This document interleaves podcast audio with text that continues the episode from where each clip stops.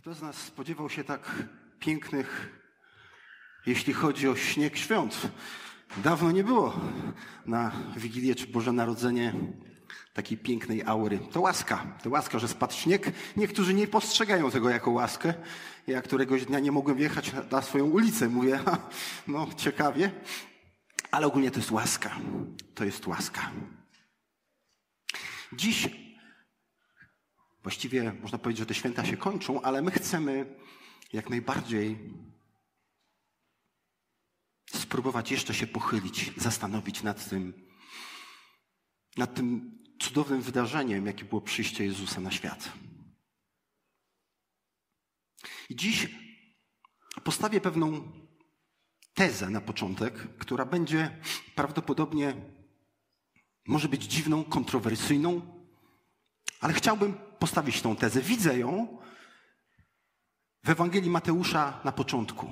W całej tej opowieści jego, Ewangelii Mateusza, który był swego czasu e, kimś, kto zbierał pieniądze i, i oddawał e, wrogom, był znienawidzony, ale Jezus go powołał na apostoła. On napisał Ewangelię do po, około 30 lat po śmierci Jezusa napisał Ewangelię dla Kościoła, dla ludzi, którzy byli religijni, byli Żydami i uwierzyli w Jezusa Mesjasza. I tylko on opisał te, tego rodzaju historie.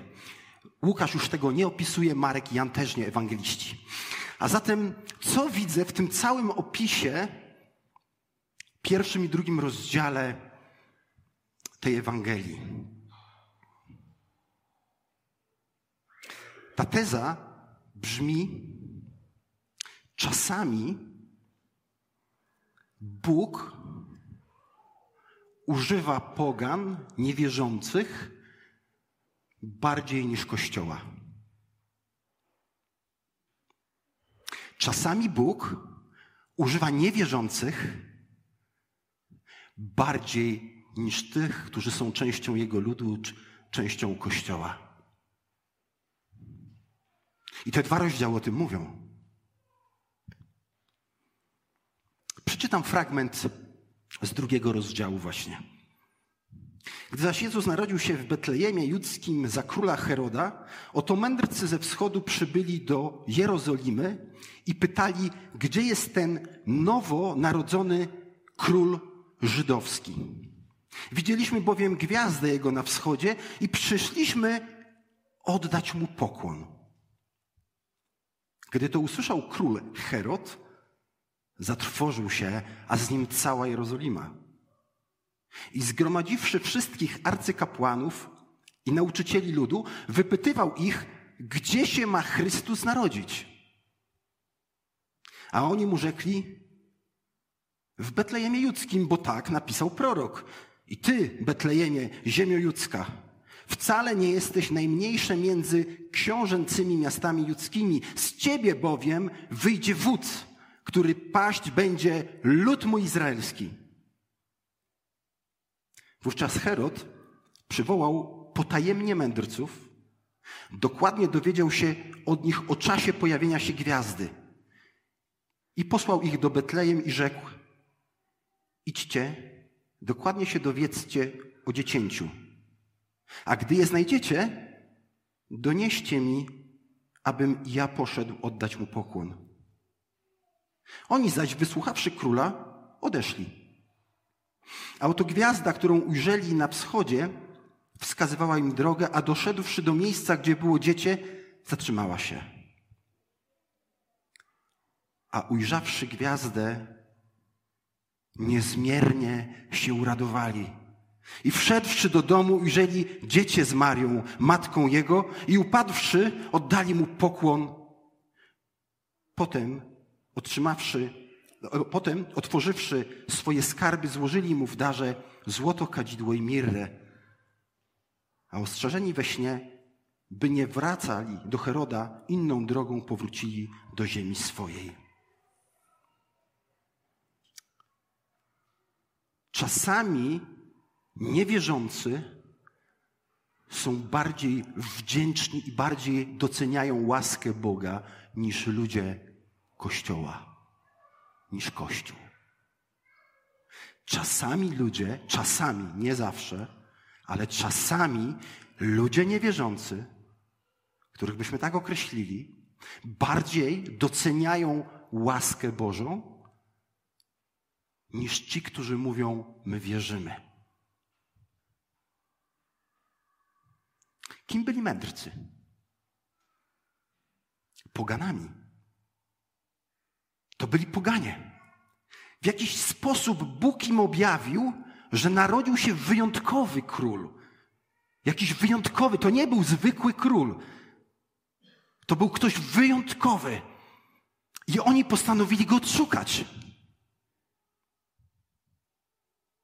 I przybyli dokąd? Do Jerozolimy. A czym była Jerozolima? Przecież tam stała świątynia Boga.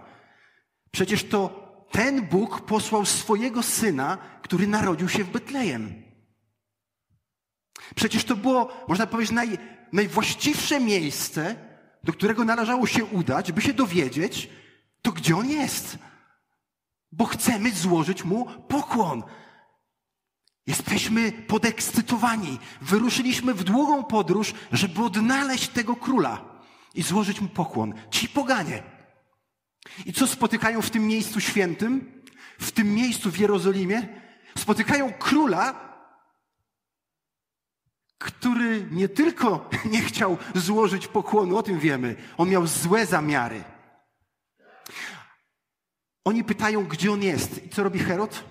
Herod woła specjalistów, arcykapłanów, uczonych różnych i pyta ich, słuchajcie, powiedzcie mi coś więcej, bo nic nie mówiliście. A oni mówią, tak, wierzymy, mamy pisma, znamy pisma, wiemy, co Bóg zapowiedział. Rzeczywiście ma się narodzić w Betlejem. I co robią, co robią ci religijni ludzie? Nic. Betlejem od Jerozolimy leży kilka kilometrów.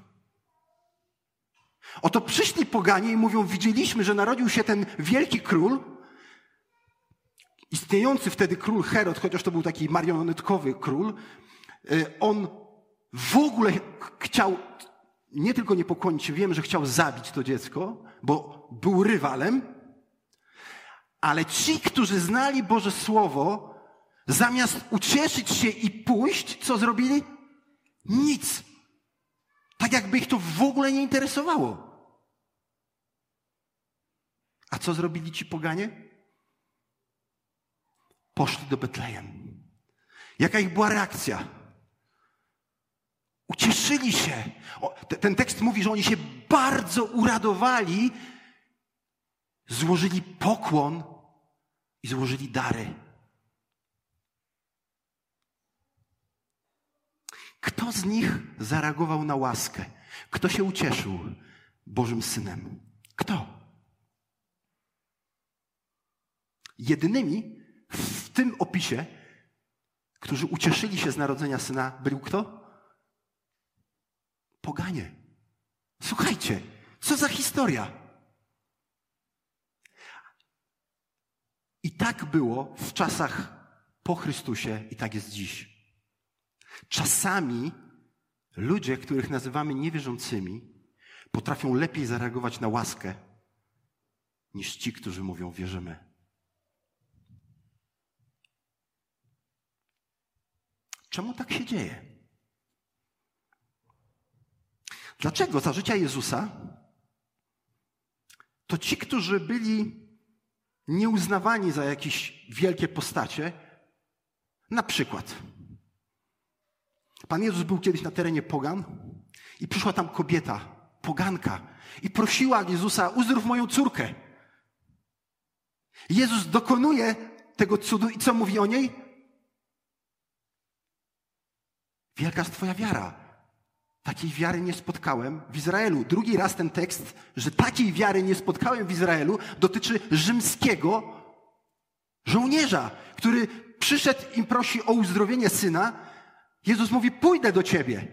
A on mówi: Nie, wystarczy, że powiesz słowo. A Jezus mówi: Takiej wiary nie znalazłem. Takiej wiary nie znalazłem. Czasami poganie naprawdę bardziej cenią łaskę i reagują na nią niż ci, którzy powiedzielibyśmy, no oni powinni jeszcze bardziej, my powinniśmy jeszcze bardziej. Czy masz takie doświadczenie w życiu, że wdzięczność tych, których nazywamy niewierzącymi, bywa dużo cudowniejsza, taka spontaniczna, naprawdę taka, że ludzie mówią dziękuję Ci bardzo, cieszą się z tego, a czasami w kościele to właściwie nawet dziękuję nie usłyszysz. Masz takie doświadczenia? Ja czasami na koniec roku patrzę szkolnego. Co robią dzieci w szkole na koniec roku? Jak już jest ostatni dzień, ma być rozdanie świadectw. Co robią dzieci? Biorą część jakichś kwiatuszek, nie? jakiś upominek, idą do nauczycielki lub do wychowawczyni i dają. Zastanawiam się, czy u nas kiedykolwiek tak się zdarzyło. Dlaczego? Dlaczego ci ludzie potrafią docenić i podziękować? Może dlatego, że kiedy uwierzyliśmy w łaskę, nagle ta łaska przerodziła się w nas w coś, co nam się należy. To trochę tak, jak adoptowalibyśmy dziecko, które było, żyło w złych warunkach, i potem to dziecko adoptowane zaczyna stawiać swoje warunki i zaczyna żądać i mówić, co ma być. I wtedy w nas się rodzi, co to ma być? I troszkę może nieraz tak jest właśnie z Kościołem, że dostaliśmy łaskę i przestaliśmy się już nią cieszyć. Już zapomnieliśmy o tym, że nie jesteśmy godni tej łaski. I właśnie to ewangelista Mateusz próbuje Kościołowi uświadomić. Nie zgubcie łaski. To, co masz, to jest z łaski.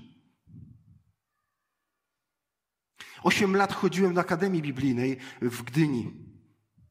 Wiecie, ile Naprawdę, to, to jest niesamowite, ile wdzięczności po każdym z wykładów i rozmów miałem z tymi ludźmi. Oni chłonęli to, oni byli głodni, oni chłonęli to. I nie mówię, żeby zaraz biegać do mnie, oczywiście, tu po każdym nabożeństwie, ale pomyślmy o tym. Oni cenili coś, byli, rzekłbym, jak Pan Jezus powiedział, ubogimi w duchu. Oni cenili łaskę, że mi się nie należy, że to jest naprawdę łaska. Czasami naprawdę niewierzący dużo lepiej reagują na okazaną łaskę przez Boga, który objawia ją w ludziach niż my. Czasami chodzimy do pracy i uważamy, że nam się należy pensja i to jest słuszne, wypracowaliśmy to, dostajemy pensję. Ale zapytałbym, ale skąd masz te umiejętności? I niewierzący je mają. Czy jesteś wdzięczny Bogu za to, co masz? Czy ci się należy to? Czy to jest łaska? Czy żyjemy łaską?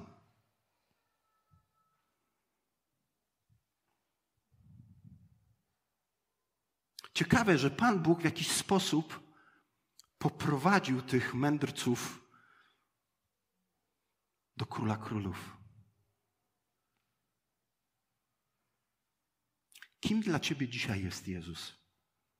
Może, może jeszcze nie jest tym kimś, kto cię zachwycił może jeszcze nie jest tym, jesteś w tym miejscu, w tej podróży, w której jeszcze nie masz takiej radości z tego, że On naprawdę Cię kocha i chce pojednać się z Tobą i wlać pokój i radość, której nic Ci nie da innego na tym świecie. Ale może jesteś blisko, może to dziś dzień, by zawołać, by poprosić, by On wkroczył, by stał się Twoim królem i Panem, byś doświadczył tej radości. Może to jest ten moment, a może jesteś w miejscu, że dawno temu doświadczyłeś tej radości, ale dzisiaj życie już z czasem stało się takie szare. Właściwie ten Pan Bóg, tak przywykliśmy już do Niego, tu się wiele nie dzieje. A może potrzebujemy zdjęcia łusek z oczu, by zobaczyć, jak bardzo cały czas troszczy się o nas i okazuje nam łaskę by zareagować radością. Co zrobili ci mędrcy? Oni oddali mu pokłon. Pan Jezus miał, to nie był Pan Jezus w żłobie. To już jest czas, że mógł mieć nawet dwa lata. I oni złożyli mu pokłon jako królowi i złożyli dary. To, była, to był wyraz szacunku. Oni chcieli to zrobić, nikt ich o to nie prosił. Nikt nie żądał tego od nich. I tak działa właśnie łaska, Że kiedy doświadczasz łaski, to chcesz obdarzyć nią innych. Czy jesteśmy Kościołem, który żyje łaską i okazuje łaskę? Czy jesteśmy Kościołem? Czy jesteś w życiu tym, który okazuje łaskę? Pamiętam, jak naszej sąsiadce i sąsiadowi z Tobiaszem kilka razy żeśmy dach odśnieżali. Bo byli to tacy ludzie już starsi dużo od nas. Chcieliśmy pomóc, nawet nie wiedzieli, bo nasze dachy przylegają do siebie. Robiliśmy swój, wskoczyliśmy, zrobiliśmy jej. Czasami odśnieżaliśmy naprawdę wiele e, dalej chodnik niż nasz. I robiliśmy to po prostu, bo chcieliśmy usłużyć, nie na pokaz, po prostu nie chwaliliśmy się, że to my robiliśmy. Wiecie, i, i widać było w tych ludziach taką wdzięczność. Po prostu wdzięczność. Zareagowali. Nie musieliśmy tego robić, nie musieliśmy tego okazać. Zareagowali łaską. Co więcej, oczywiście, znaczy nie oczywiście, ale później się bardzo miło, nawet nie odwdzięczyli, ale, ale usłużyli nam, okazali nam łaskę. Bo tak działa łaska. Zobaczcie, ci, którzy powinni się zachwycić Jezusem, Synem Bożym, że przyszedł na świat, zostali w Jerozolimie. A poganie poszli, doświadczyli radości ze spotkania z Synem Bożym. Dziś to jest to samo. Czy widzimy tą łaskę każdego dnia, że Bóg naprawdę jest łaskawy dla nas? Poprzez to, że Jezus oddał życie. Czy Bóg jest łaskawy? Żyjmy jak człowiek, jak ludzie, którym Bóg okazał łaskę i okazuje każdego dnia. A nie jak ci, którym się coś należy. I drugie rozwinięcie tej tezy głównej. Czasami niewierzący są miejscem bezpieczniejszym niż ludzie z kościoła. Czasami ludzie niewierzący tworzą atmosferę i miejsce bardziej przychylne niż ludzie z kościoła.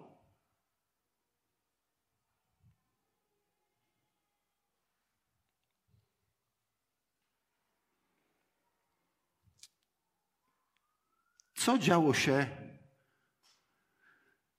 kiedy mędrcy przyjechali do Jerozolimy? Herod ich potajemnie wypytał, bo chciał zgładzić Syna Bożego. Co zrobili przywódcy religijni w tym temacie? Ci, którzy znali Słowo Boże? Nic, aby powstrzymać taki czyn. Stali z boku kompletnie.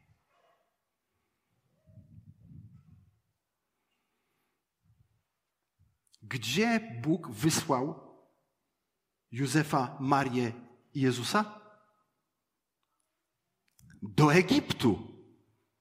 Przecież Jerozolima to było, powinno być najbardziej właściwe miejsce, które powinno się ucieszyć i ochronić całą tą rodzinę, bo to jest Boży Syn. Mesjasz przyszedł na świat.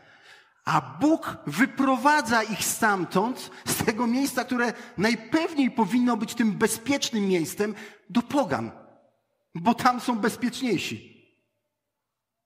A kiedy wracają z Egiptu, do którego miasta trafiają? Do Jerozolimy? Znów tam, gdzie jest świątynia, gdzie tam powinna być ta wielka radość i reakcja właściwa tych ludzi na Syna Bożego? Nie ucieka do Nazaretu, a Nazaret był związany i uważany za takie pogańskie miasto. Zobaczcie, czasami, nie zawsze oczywiście, ale czasami ci niewierzący zachowują się właściwiej niż ci, którzy powinni stworzyć atmosferę bezpieczeństwa.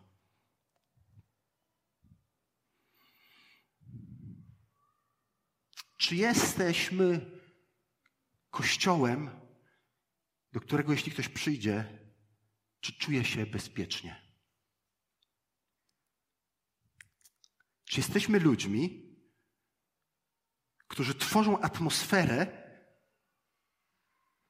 kiedy ktoś przyjdzie, że czuje się bezpiecznie pośród nas. Czy raczej reagujemy w ten sposób, że ci ludzie utrzymują dystans? Odpowiedz sobie szczerze, czy znasz, masz kolegów, koleżanki, przyjaciół, nie z kościoła, których nazwałbyś niewierzącymi, z którymi naprawdę świetnie ci się szczerze rozmawia i czujesz się bezpiecznie, dobrze. A czasami z ludźmi z kościoła to pilnujesz swojego języka, boisz się coś powiedzieć, bo zaraz nie wiesz, co z tego wyjdzie. Prawda? Jest tak? Było tak? Oby tak najmniej było, ale tak jest. Czasami ci, których nazywamy niewierzącymi. I dlaczego Mateusz to napisał do kościoła? Bo ci religijni Żydzi, może oni uważali, nam się bardziej należy. Jesteśmy Żydami, jesteśmy potomkami Abrahama. To nam się należy Zbawiciel, przede wszystkim poganie na bok. I może oni tych pogan naprawdę, którzy przychodzili do kościoła, którzy gdzieś tam wierzyli w Jezusa i, i chcieli iść dalej, może oni ich napiętnowali. I może tak samo jest dziś, a ja zakładam, że tak samo jest. To jest ta sama prawda. Że czasami ci ludzie, których nazywamy niewierzącymi, rzeczywiście potrafią okazać więcej serca i miłości niż ci, którzy wierzą. To tak jakby powiedzieć, że wierzący mąż lub żona, tylko tacy są najlepszymi, naj, najbardziej kochającymi swojego współmałżonka. To jest nieprawda. Znacie małżeństwa niewierzących, których powiedzieliśmy, ale fajnie funkcjonują. Jeśli chodzi o szacunek do siebie, o rozmowę, prawda? Ale znamy też wierzące małżeństwa, że powiedzielibyśmy, o, a co tu się dzieje?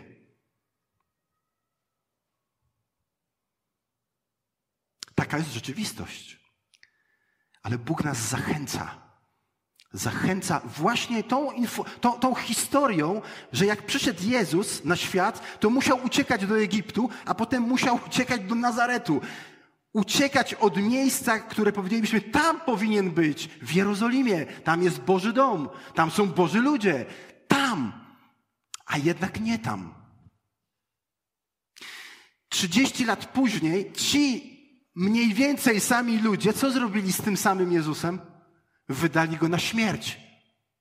Ci religijni, ci moralni najbardziej, którzy od razu, jeśli coś im się nie podobało w zachowaniu kogoś innego, od razu. Jak ty tak możesz? Jak ty możesz się tak ubrać? Jak ty możesz tak śpiewać? Jak ty możesz się tam tańczyć? Jak ty, jak ty możesz i możesz i możesz? Czy Jezus tak robił?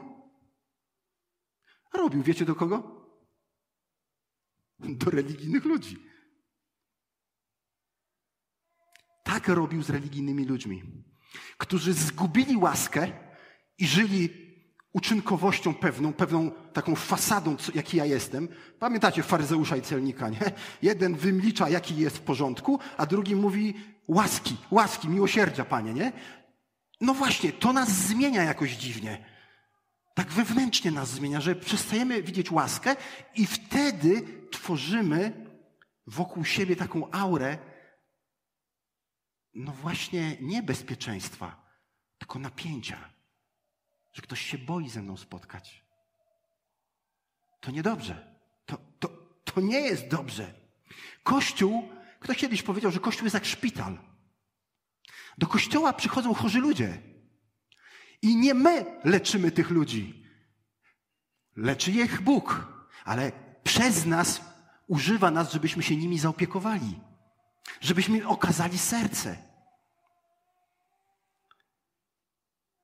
Czasami musimy pilnować się w naszych rozmowach, dlatego że zbyt szybko wyrokujemy.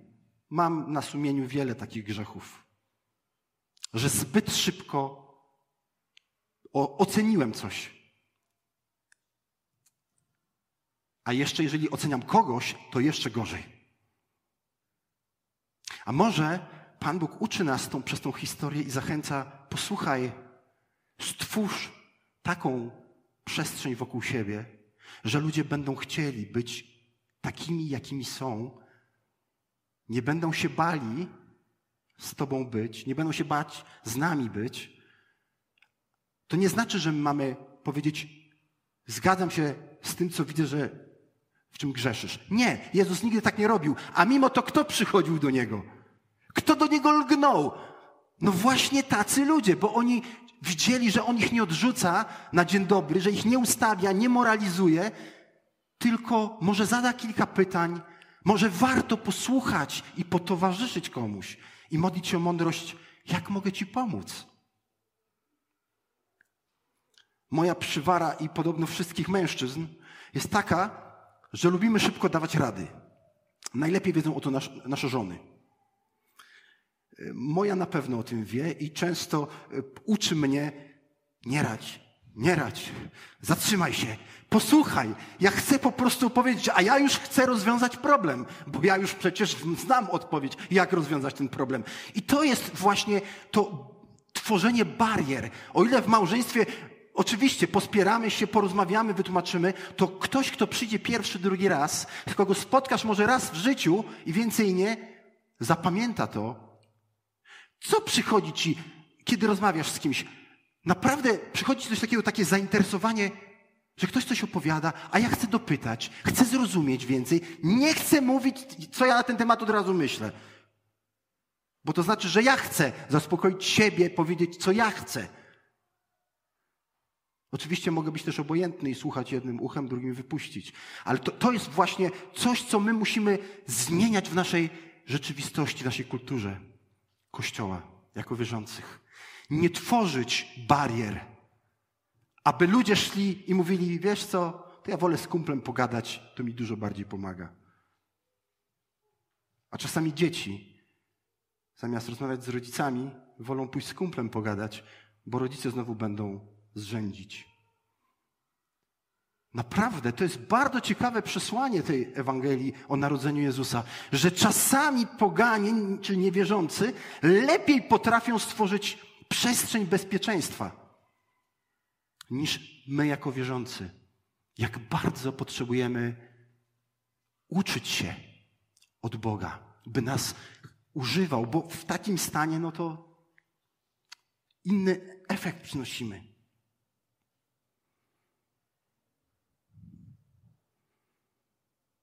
Kiedy spotkasz się z kimś,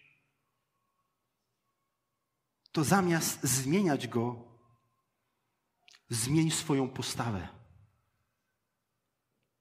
Zanim zaczniesz kogokolwiek zmieniać, zmień swoje serce, swoją postawę. Stwórz przestrzeń bezpieczną dla tej osoby. Czasami Bóg używa niewierzących bardziej niż nas. I wtedy jest to przykre. Ale napisane jest to po to, byśmy z tą refleksją poszli do przodu, byśmy zachwycili się na nowo Bożą łaską. Tym czymś, co Bóg nam daje za darmo, nie musi i dzieli się z Tobą nim. Tą łaską każdego dnia i abyśmy tą łaskę, łaską dzielili się z innymi. I byśmy nie byli tymi, od, skąd trzeba wyprowadzać ludzi, tylko byśmy byli tymi, do których Bóg będzie przyprowadzał ludzi, bo tu będą doświadczać Jego łaski i pewnej takiego bezpieczeństwa. Słyszałem o naszej młodzieży niedawno takie świadectwo, że jedna z osób powiedziała, że jeszcze nigdy nie czuła się tak bezpiecznie, jak pośród, i była sobą, jak pośród tej grupy. Jakie piękne świadectwo. Jakie piękne świadectwo. Jak bardzo bym chciał wiele takiego, takich świadectw słyszeć. Że ktoś czuje się dobrze, nie jest przymuszany, nie jest atakowany, napinany, ale słyszy też prawdę i rozmawiamy o tym. Czyż takimi nie powinniśmy być w tym świecie? gdzie tyle jest awantury, agresji. Kościół powinien świecić przykładem doświadczania łaski, dzielenia się z nią i tworzenie przestrzeni bezpiecznej, by rozmawiać z każdym, z każdym, by rozmawiać. I tego, kochani, nam życzę. Abyśmy prosili Boga, by zmieniał przede wszystkim nasze serca i używał nas tak, jak On okazuje nam łaskę, byśmy byli łaskawi. I abyśmy byli tymi, którzy, tak jak On tworzy przestrzeń bezpieczeństwa, by Kościół to samo czynił. Aby Kościół to samo czynił. Ojcze,